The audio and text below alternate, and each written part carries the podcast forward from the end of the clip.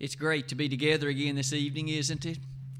To appreciate the opportunity that's ours, to be able to not only sing praises unto God, but of course, to appreciate an opportunity to study a section of the Word of God and to engage in the other things that God has said please Him in worship. As we come together this evening and do that, we've arrived at a point in the service in which we'll reflect for the next few moments on a portion of the Word of God. As we do that, we'll, of course, be using Ephesians 4, verses 4 through 6, that which was read just a moment ago. May I suggest, as we begin that consideration, though, that the title of the lesson certainly brings before us this. This is the second installment in a series of lessons that follow from that debate, or at least that public discussion that was held back the latter part of the month of May. This opening slide, or at least this next slide, perhaps recalls to your mind and mind some of the features or attributes. It was, of course, on a Friday and Saturday evening when uh, Jack Honeycutt, as well as Michael Bronner, had a public discussion that touched not only baptism, but a number of other features that were raised also during that particular point of, of conversation. And last month, in the month of July, we looked at a, one lesson that asked us to reflect on one of the false matters that Mr. Bronner presented during that during that discussion. And tonight we come to another. During the course of that, there were a number of things that were stated. And we're going to look tonight at the steps of conversion. But we're not going to look at it from perhaps what is so familiar, but rather giving some thought to explicitly what it was that was said during that discussion on this particular slide. Could you and I maybe appreciate that we're going to use, of course, 2 Timothy 3.16 to motivate us by saying all Scripture is given by inspiration of God and is profitable for doctrine, for reproof, for correction, for instruction in righteousness, that the man of God might be perfect, thoroughly furnished unto all good works. With the thought then that all Scripture is inspired of God, that's what it means to say that it's inspired, that it leads us to utilize it and strive to rightly divide it and handle it correctly.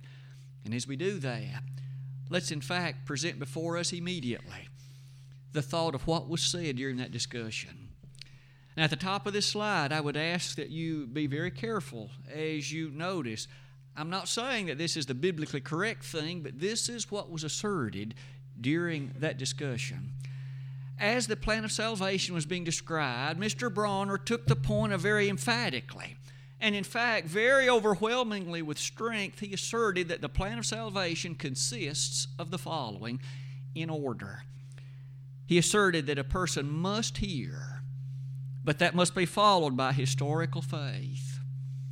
And after that, again, in order, there is godly sorrow. And after that, chronologically following is repentance. Following that is saving faith. And after that is baptism. And finally, there's living faith. As he described that and as he presented those, he in fact involved a fair amount of his discussion time defending that. I would ask that you notice it very carefully. We're going to study this evening does that correspond to the truth of the Word of God? And if so, in what way should we understand it? But if not, we certainly would want to make sure we appreciate what's incorrect about it. Could I ask you to notice almost immediately? Mr. Bronner, in fact, you'll notice three different faiths are mentioned in that list. There's historical faith, there's saving faith, there's living faith, all three of them. And he made the point more than once of emphasizing that they are distinct, they're distinguishable, and they're each one unique. With that in mind, some of the verses that he used, and we will revisit these later in our lesson tonight, but the verses that he attempted to use to defend these multiple faiths. Acts 10, verse 43, and the circumstances surrounding the conversion of Cornelius. In Acts 26, 27, the statement that Paul made to Agrippa. Hebrews 11, verse 6, the circumstance there about the necessity of faith in order to please God. As he used them, identifying that statement I made at the top, he said that's the plan of salvation. Nobody will be saved apart from following them in order. You'll notice at this point, may I say, another thing that he in fact emphasized in that presentation. he said there are no less than two baptisms that are required and active now. At least two. We're going to ask tonight in our discussion as to whether or not that too is consistent with the Word of God. As you proceed forward on that slide, he emphasized that repentance precedes faith. In other words, a person must repent before he can have a proper faith. We're going to ask also in due course this evening about that as well. Needless to say, as we come to the bottom of the slide, let's make an initial disclaimer. Mr. Bronner is incorrect about these assertions, all three of them. That is not the biblical plan of salvation. That is not the steps of conversion. Furthermore, there are not many faiths and there are not many baptisms today. And furthermore, as you appreciate them, the order is entirely mixed up. Baptism does not precede faith. I say all of that to ask us to embed in our heart the truth of God's Word on subjects like this would so that when we discuss with others, or at least have opportunity to show them that which God requires for salvation, that we'd be prepared and ready to present it as we're going to learn about it, of course, tonight. At this point, let's proceed to the next slide. You probably can already imagine that one of the main reasons why, in the history of the Baptist belief, that this particular order is the way it is for them is because they want a system such that baptism is not necessary to be saved. And therefore, saving faith occurs long before baptism, at least in their scheme. And furthermore, repentance occurs after faith because they require a person to be saved at the point of faith and not after it. Now, we know the Bible just doesn't teach that. And no wonder there's such a concocted scheme for the conversion process. But let's, un- let's sort through it and let's try to unscramble it and do it with reason and use the Word of God to do it. May I suggest numbers alone speaks volumes in terms of this discussion. The sheer consideration of numbers. Initially, may I ask, how many faiths are there? Mr. Bronner said there's three historical faith, saving faith, living faith. Is he right about this? And furthermore, are there scriptures that allowed us to appreciate this? May I say to you that each one of us I know will very quickly put our confidence and our assurance and our faith in the inspired Apostle Paul rather than in the assertions and presentations of humankind. Mr. Bronner said three faiths. The inspired Apostle Paul said there is one faith. May we never lose sight of the uniqueness and the specificity and the definiteness of the fact that there is one faith that means there's not even two, there is but one. This distinction, this consideration of saving versus historical versus living, where do you find those phrases anywhere in the Bible? I looked, I couldn't find one single occurrence anywhere of the phrase historical faith. Not one occurrence anywhere of the phrase living faith. Not one occurrence anywhere of the phrase saving faith. At this point, these numbers again lead us immediately to call into question this plan of salvation as it was so emphatically presented during that discussion. But may I say, this text from the Apostle Paul isn't the only one. I have listed a whole host of others, and I'd like you to at least consider them very briefly with me, one at a time. We'll not need to spend a great deal of time on any one of them because the point will be very clear very quickly. In Acts chapter 6, verse 7, the phrase, as it's given there, reads like this And a great company of the priests were obedient to the faith. Could I ask you to notice it says that a great company of the priests were obedient to the faith? Given that the Holy Spirit has referred to it as the faith, how many of them are there? May I already invite you to notice that word in Greek is singular. And the definite article even emphasizes furthermore the fact that there is a uniqueness attached to the existence of that faith. There is but one. Those priests knew nothing about multiplicity of faiths, there was but one of them. Furthermore, in Acts 14, verse 22, on the first missionary journey, as Paul was in fact laboring in Asia Minor in the proclamation of truth, Those brethren were confirmed and exhorted in light of the faith. How many faiths, Paul? How many the Holy Spirit? And we're told one more time, using a singular word in Greek, the appreciation that there is but one faith. As Paul preached then throughout Asia Minor, sharing with such power and emphasis the truth of God, he preached one faith. What about the next one? In Romans 1, verse 5, near the beginning of that Roman letter, Paul, with great directness, referred to the obedience of the faith. The church in Rome, as well as other congregations, and yea, Christianity then and now, is such that there is this obedience that touches what? The faith. One more time, it's singular in Greek. By this point, we've already begun to see a pattern. Be it in Acts 6, Acts 14, Romans chapter 1. What about the next one, Galatians 1.23? On this occasion, this was from the statement of Paul himself. After his conversion, there were those who challenged him, and they made statements like this He now preaches the faith which he once destroyed. How many faiths? The statements they made in description of this man, Paul, and his conversion to the truth and his preaching of it had to do with the faith. One more time, singular. Beyond that, in Colossians 2, verse 7, to the Colossian brethren. They too, of course, as Paul addressed them, they were admonished to be rooted and grounded in the faith. Singular. Titus 1, verse 13. As Paul addressed Titus, Titus, of course, had been left to preach on the island of Crete. And as he was on that particular place, Crete wasn't always a welcoming place.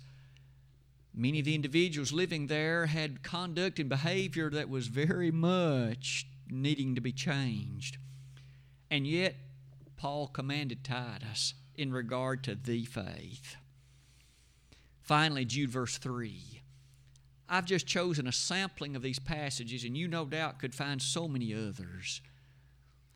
Contend earnestly for the faith which was once for all time delivered to the saints. Jude, thus, as he wrote that little letter that bears his name, he admonished those brethren to contend earnestly for the faith. There's just a singular faith, and yet Mr. Bronner has attempted to talk that there's three. He just isn't right about that. In fact, as you and I appreciate the existence of the faith, I've simply placed on the slide, please note with me the singular character of those references. Aren't you thankful for the simplicity of the one faith and the obedience and the other features that relate and characteristically proceed with it? Notice also on the same slide, Mr. Bronner was very emphatic in asserting many baptisms, at least two. One more time, may we ask Paul's viewpoint on this? In Ephesians 4, verse 5, one faith, one baptism. Paul said there's but one. Shall we stand with Paul, or are we willing to accept the possibility of the others? Paul said one baptism, and this inspired gentleman, as he asserted that, reminds us so strongly that, of course, God is always right. As you contemplate these baptisms with me, one more time, might we at least consider, as you and I scan the pages of the New Testament, and we appreciate that which is contained in it, we in fact find a number of references to baptisms. There's no question about that. But how many are appropriate and needful and vital for human salvation today? The answer is one. Think with me about those baptisms as they occur. One of them is 1 Corinthians 10, verses 1 and following. Paul made reference to the baptism of the Israelites in which they were baptized unto Moses in the cloud and in the, in, in, in the cloud and in the water. Well, notice that baptism was appropriate and administered by Moses to the ancient children of Israel. It is not appropriate for you and me today. What about another one? There was that baptism known as the baptism of the Holy Ghost. Jesus referred to that in Matthew 3:11 and it's the very one we read of in Acts chapter 2 that came on the apostles, and they were the only ones. on that occasion who were blessed with the administration of it. There isn't a human being on earth today that receives the baptism of the Holy Spirit. It was promised by Jesus to the apostles and only to them. We find in Acts chapter 10 that Cornelius and his household did begin to speak in tongues as they received the power and blessings, but they weren't inspired the same way those apostles were. And so another baptism is not for your salvation in mind today. What about the baptism of John the Baptist? Indeed, God commissioned him to baptize, and many, according to Matthew 3, verse 6, went out to Jordan and were baptized by him. Question Is that then a baptism to which you and I should submit today? Acts chapter 19 tells us quickly that when Paul found individuals who had been baptized by that, they quickly were baptized in the name of the Lord Jesus. That baptism, you see, isn't predicated on the death, burial, and resurrection of Christ. And therefore, one more baptism goes the way of ancient history. No one today should be baptized by the baptism of John the Baptist. And so that's three baptisms not appropriate today. Let's look at another one. What about the baptism of suffering? In Luke chapter 12, the apostles came to Jesus and they asked, Can we sit one on your right hand, one on your left in your kingdom? And the Lord said, You don't know what you're asking. He said, You will be baptized with the baptism of suffering indeed. They did suffer much for the cause of Christ, but is that the means whereby salvation is obtained today? Is it simply through suffering? The answer is no. That's a fourth baptism gone the way of history. May I say there's another one? What about the baptism of fire? Our Savior referred to that in Matthew 3:11. He spoke about the baptism of fire, and may we quickly say, none of us should want that one. That's the second death. Those cast into hell will receive the baptism of fire, but question that's not appropriate today as the me- mechanism of salvation. That's five Bible baptisms, and none are appropriate for salvation in the here and now. What is? The very same one the Ethiopian eunuch did in Acts chapter 8. Here was one who said, Here's water. What doth hinder me to be baptized? Acts 8, verses 36 and 37. And so when Paul said there is one baptism in Ephesians 4, verse 5, it's the very thing to which you and I happily submit for the remission of sins. Isn't that what Peter proclaimed in Acts 2.38? Repent and be baptized, every one of you, in the name of Jesus Christ for the remission of sins, and you shall receive the gift of the Holy Ghost.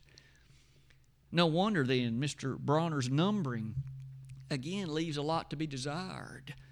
There is but one baptism for the purpose of salvation in the present age. It's really a tragedy to consider that there shall be many receiving that baptism of fire on the day of judgment who, in fact, did not obey the gospel. 2 Thessalonians 1, verses 7 through 9.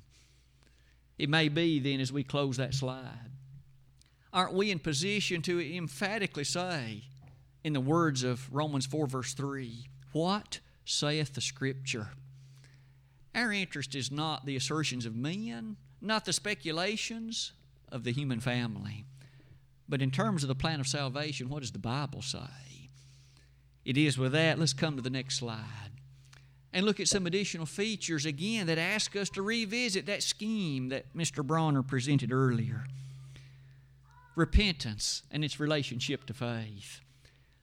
You'll notice again that Mr. Bronner very carefully placed repentance before faith. Let's think about that more carefully. And as we do that, let's use a number of verses from the Word of God to remind and assist us in our consideration. First of all, what is the biblical definition of repentance? We understand that it's required now of any of us in order to be right with God. Didn't Jesus himself say, Nay, but except ye repent, ye shall all likewise perish? Luke 13 3. And repeated two verses later in Luke 13 5. And so, repentance, there can be no doubt that it's required. Might I ask you to note again its definition? Repentance is not the same as godly sorrow. It's entirely possible to be sorrowful for something, but maybe to be sorrowful that I was caught, or to be sorrowful that I've been found out. Repentance is much deeper and more profound. It's that particular matter in which a person changes behavior, changes action based on conviction that what was the case, or what he was doing was incorrect. Change of action motivated by a change in heart. Change in behavior prompted by a change in consideration. In fact, you'll notice in 2 Corinthians 7, verse 10, that godly sorrow worketh repentance to salvation.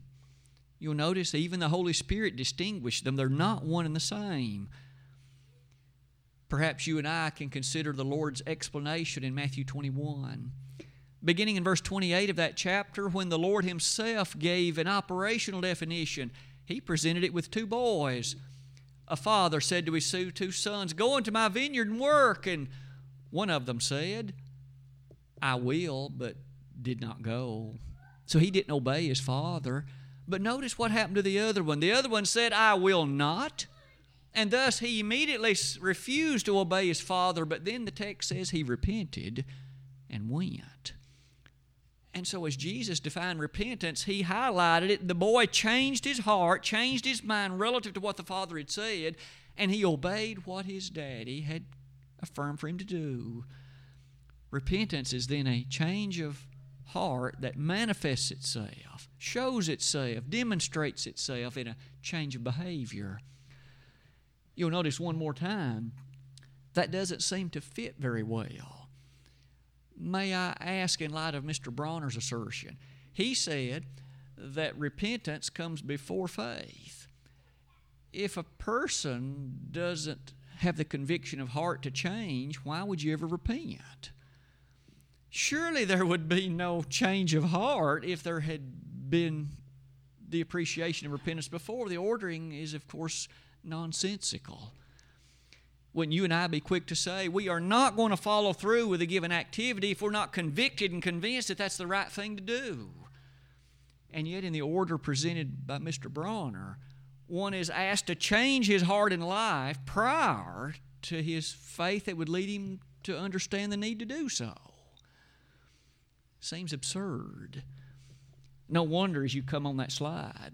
The whole reason why that scheme has that order is because it is imperative to keep baptism out of the necessity in salvation. In his mind and those others of that framework, it's important to have salvation at the time of faith, and I've got to have repentance before that, so I've got to slip repentance in before faith although it's completely absurd to try to do it. You'll notice one more thing. As you look at various passages in the New Testament, those that Mr. Bronner attempted to use, and perhaps others that you may have spoken with who feel like this, they might use verses like these. Mark chapter 1, verse number 14. Please notice the statement that's therein made. The opening chapter of the Gospel according to Mark we notice beginning in verse 14, the words read like this. Now, after that John was put in prison, Jesus came into Galilee preaching the gospel of the kingdom of God and saying, The time is fulfilled and the kingdom of God is at hand. Repent ye and believe the gospel. That's almost always one of the first verses to which attention is given as this discussion is presented. And many will say, Well, there it is. Repent ye and believe the gospel. So repentance comes before belief. Does it? Look at another one. In Hebrews chapter 6, verse number 1. We will remember on that occasion a very interesting and very compelling discussion. As you look at the statement there, notice again what we're going to be asking. The ordering as it relates to this repentance, as well as the statement of belief. The text reads, Therefore, leaving the principles of the doctrine of Christ, let us go on unto perfection, not laying again the foundation of repentance from dead works and of faith toward God. Well, again, many might be quick to say, well, there it is. Repentance is listed in that order before faith. And again, Mr. Bronner attempted to use that with great forcefulness. What do those verses teach? And how does one appreciate the statement that's found in light of them? May I ask you to notice the answer seems clearly to be that which is at the bottom. when the Bible presents matters, is it always presented chronologically? In every way and in every occasion. And you and I know the answer, obviously, in many cases, is no, for other passages would contradict it if it were. Consider these at the bottom in Acts chapter 5, verse 30. We have statements there in May that ask us to reflect on this very point. Acts chapter 5, verse number 30 as Peter and John were themselves being questioned before the authorities in relation to their preaching. Beginning in verse 29, Peter said, We ought to obey God rather than men. The God of our fathers raised up Jesus, whom ye slew and hanged on a tree. May I ask you to notice there? Slew, hanged on a tree, or joined by Anne. So did they kill Jesus before they put him on the tree? We know they didn't. They nailed him to the tree and he subsequently died. Well, notice those two weren't stated in chronological order. Continue on thereafter. Verse number 31. Him hath God exalted with his right hand to be a prince and a savior for to give repentance to Israel and forgiveness of sins. So, are you then to take that in order? You notice that that seemingly directly contradicts Mr. Bronner's supposition. Notice on that occasion, repentance and forgiveness are joined, and you notice there repentance comes first. Mr. Bronner wants it to come after it. Which do you take? You and I know we have to take all of the Word of God together, and on those occasions, we appreciate by the Lord's definition, we can have repentance preceding the matter that comes with faith.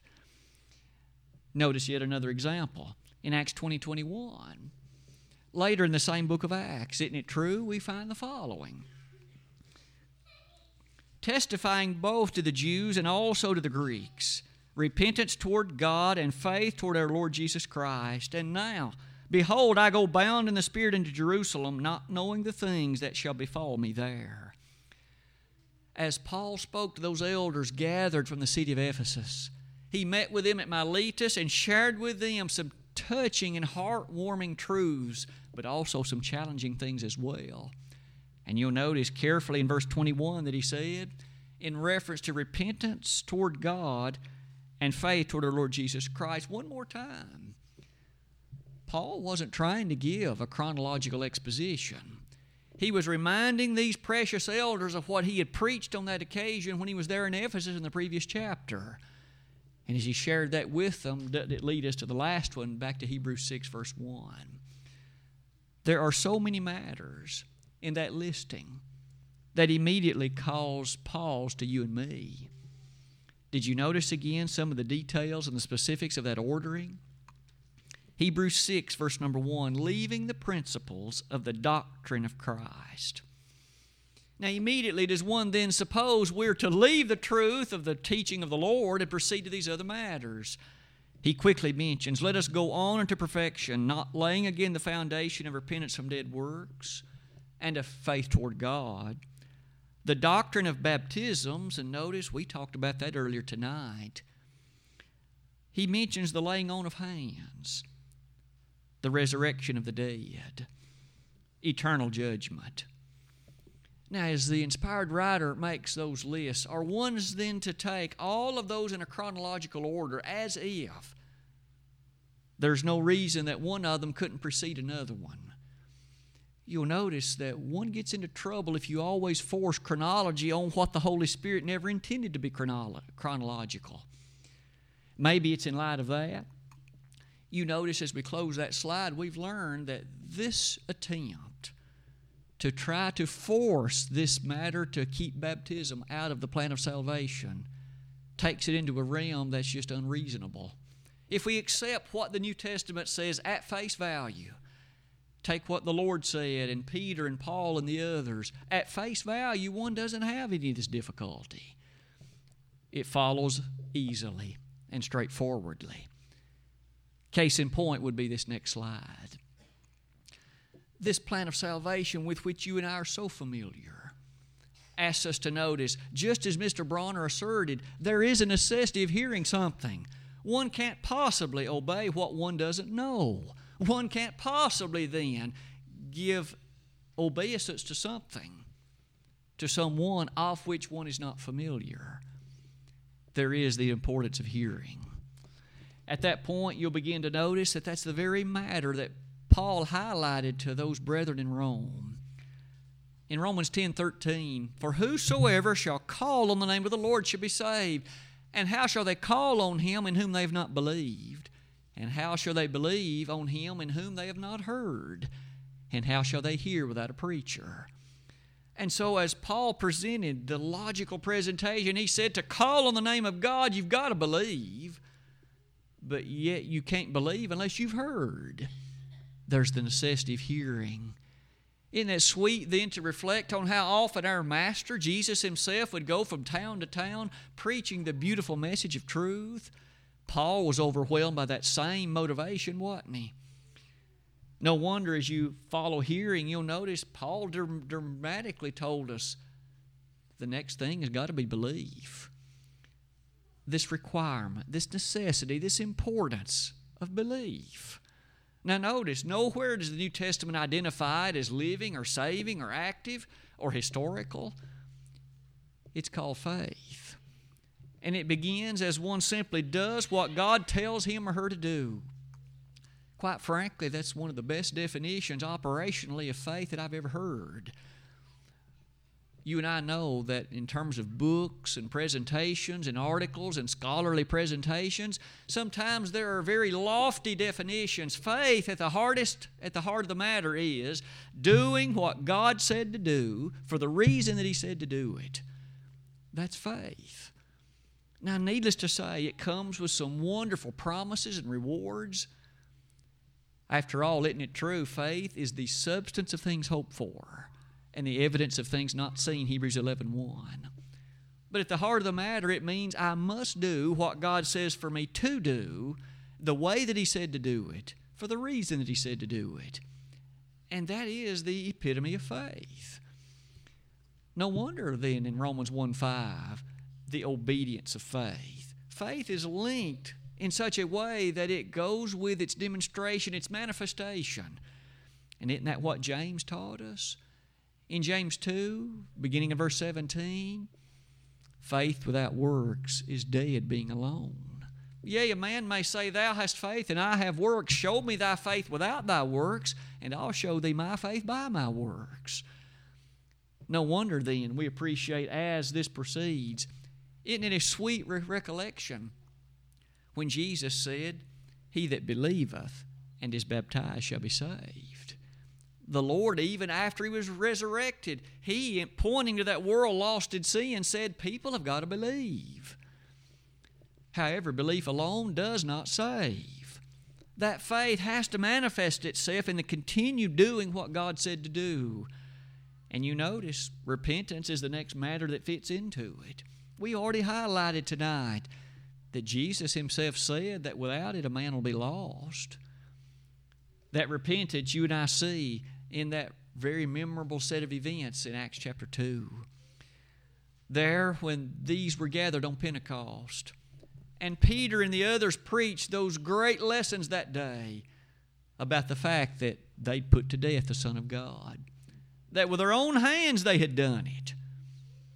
But yet, the bars of death weren't able to hold him for the very power of God had raised him up Acts 2:24 and he then reigned on the throne of David and as such Peter made demands on them in verse 36 Therefore let all the house of Israel know assuredly that God hath made that same Jesus whom you've crucified both Lord and Christ about 3,000 of them were convicted they asked men and brethren what shall we do isn't it still grand that Peter didn't say, Well, you've already exhibited faith? He said, Repent and be baptized, every one of you, in the name of Jesus Christ for the remission of sins. They still had their sins. Their conviction in heart hadn't forgiven them. The fact that they firmly believed that Jesus was the Son of God, that hadn't saved them. They were still in sin.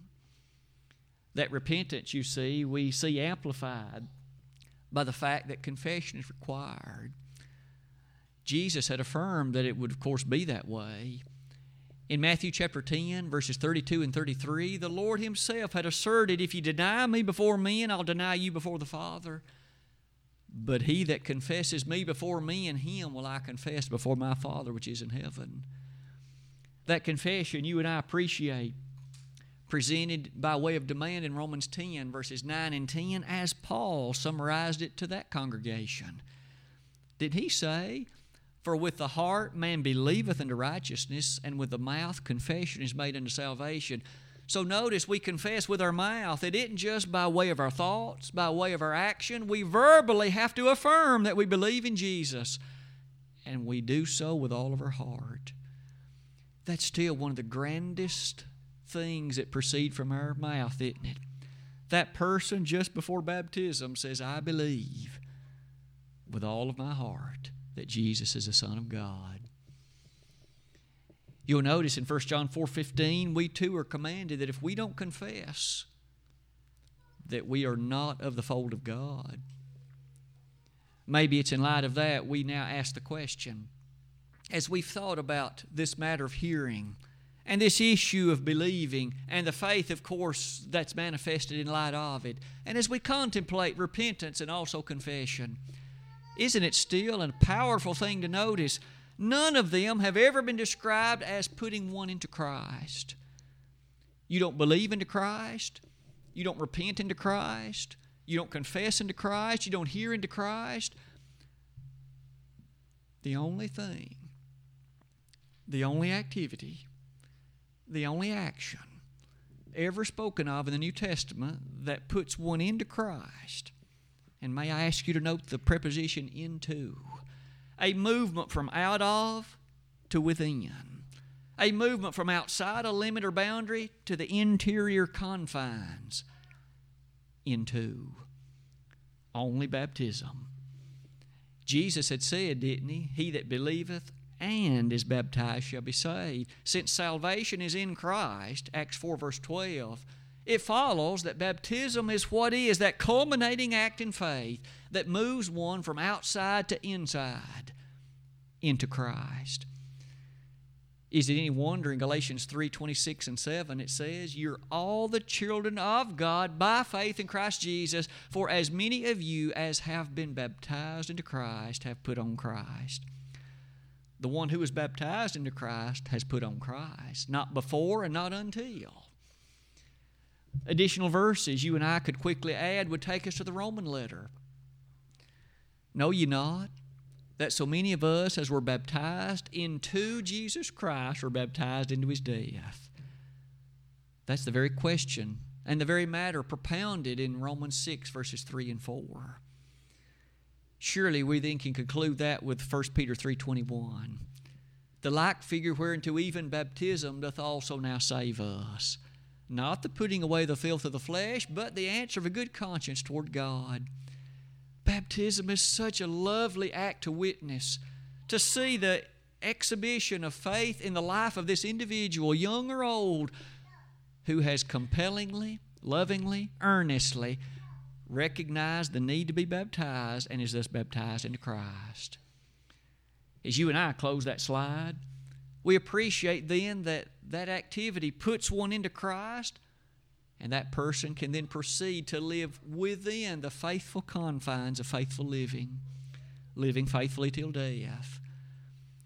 We realize that the New Testament is filled with promises of eternal reward for the person who, faithfully initially obeys the gospel and then lives faithfully till death. The book of Revelation gives us so many pictures and examples of the sweet reward that awaits the faithful. In 1 Corinthians 15, verse number 58, Therefore, my beloved brethren, be ye steadfast, unmovable, always abounding in the work of the Lord, for as much as you know that your labor is not in vain in the Lord.